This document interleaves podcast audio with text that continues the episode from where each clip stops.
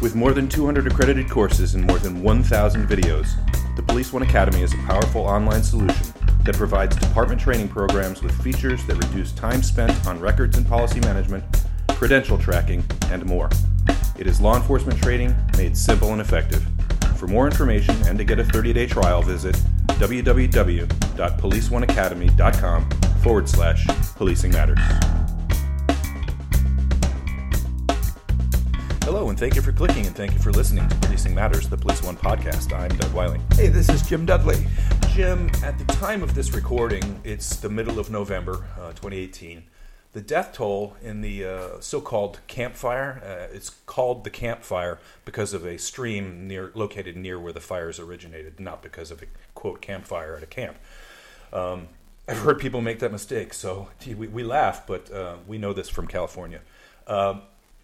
The death toll is presently at 42, I believe, right now. Uh, that number is expected to rise as coroners, uh, police officers, people with uh, cadaver dogs, um, they're continuing to search the rubble.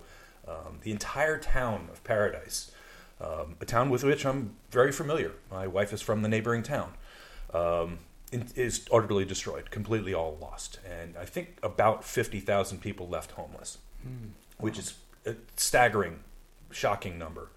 Um, you know, among those, by the way, who have lost their possessions, their homes, and what have you, are also police officers and firefighters who live in that area and are actually out still fighting those fires, um, protecting lives, helping to save people from the flames, and hopefully contain this awful, awful fire. This is just one of many forest fires and wildfires that California has endured over the last five or six years of however long we've had this you know drought. Um, it, it, it is an indicator, again, a reminder of how important it is for law enforcement, all of first responders, to be able to work in concert together. Um, and I want to ask you, I have a few thoughts on some of the things that I've seen uh, that help ensure that that cooperation is seamless. Uh, but what are some of the things that you, when you were, you know, deputy chief, or even when you were back on patrol, 150 years ago, uh, you know, you you did to prepare for big time natural disasters. Right, right, and I think it comes down to uh, ICS, the Incident Command System. It comes down to FEMA training. It comes down to training not only with your your own team members, but your opposite number with fire and public health and public work and your state agencies and uh, getting communications down to a, a fine-tuned machine where you know who to call at the drop of a hat you know how to set up your incident command how you line up your operations your plans your logistics your admin finance and and then you run with the the incident. And I mean, we're talking about the California fires, but same thing can be applied to tornadoes and hurricanes and floods and all of those things. That's so in my notes. That's, that's exactly the, what I was going to say. That's the greatest yeah. part of interoperability with with these trainings, and and I think I've mentioned it on the show a few times that TEEX is just such an awesome proving ground and training ground to get together with your your local agencies to go there in an environment where you're free of distractions of your regular uh, duties mm-hmm. to concentrate on incident command.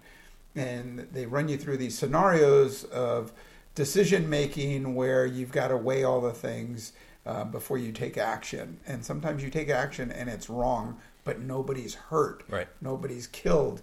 Do you send a team into a building that's collapsing under earthquake, fire, flood, what have you? To rescue another team. Well, if you do, then you might have, instead of six down, you might have 12 down. So those are decisions that you can make in a training environment where nobody gets hurt. Great things to do.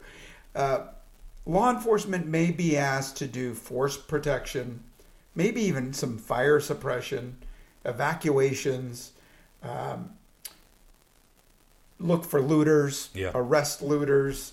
Um, you've got to have you've got to know the incident action plan. You've got to know what your mission is. And that should be clear to everybody within your command uh, or under your command. Uh, I, I, stress the importance of your ppe your protective gear.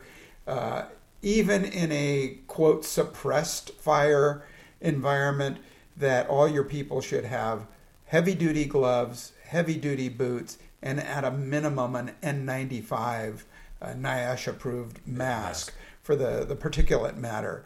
And it, without it, uh, and you know, you might get some some macho cops who figure, hey, we don't need this kind of protection. It's only smoke. But you may not understand the negative consequences until months or years, years later after the I mean, fact. The, the right? particulate matter, you know, you don't know what burned up there. Right. You know, you don't know how many. It's it. it it's a giant tire fire, Right. and so you just don't know what kind of toxins might be contained in what appears to be just kind of annoying yellow smoke. Right, and and the same goes with you know something like Katrina, where you are Right. walking in knee deep water that you know people are dying in, and and chemicals are burning in, and and again, you may not know the ill effects until weeks or months or maybe years after the fact. So uh, know your opposite number, know the plan, train, play like you practice, and practice like you play. Yeah. Uh, you know, anyone who's listened to the podcast or read anything that I've written over the last 10 years knows that I'm a huge fan of uh, Urban Shield. Uh, you mentioned TEEX. Uh, Urban Shield to me, uh, for years I was trying to tell people look, it's not just a SWAT exercise. Yes, the, there are SWAT teams that come in from all over the place, they compete to win. They run for 48 straight hours. It's incredibly st- strenuous, but it also is very good at inoculating your body of when you have to do that for real, Sure. when it's the real deal.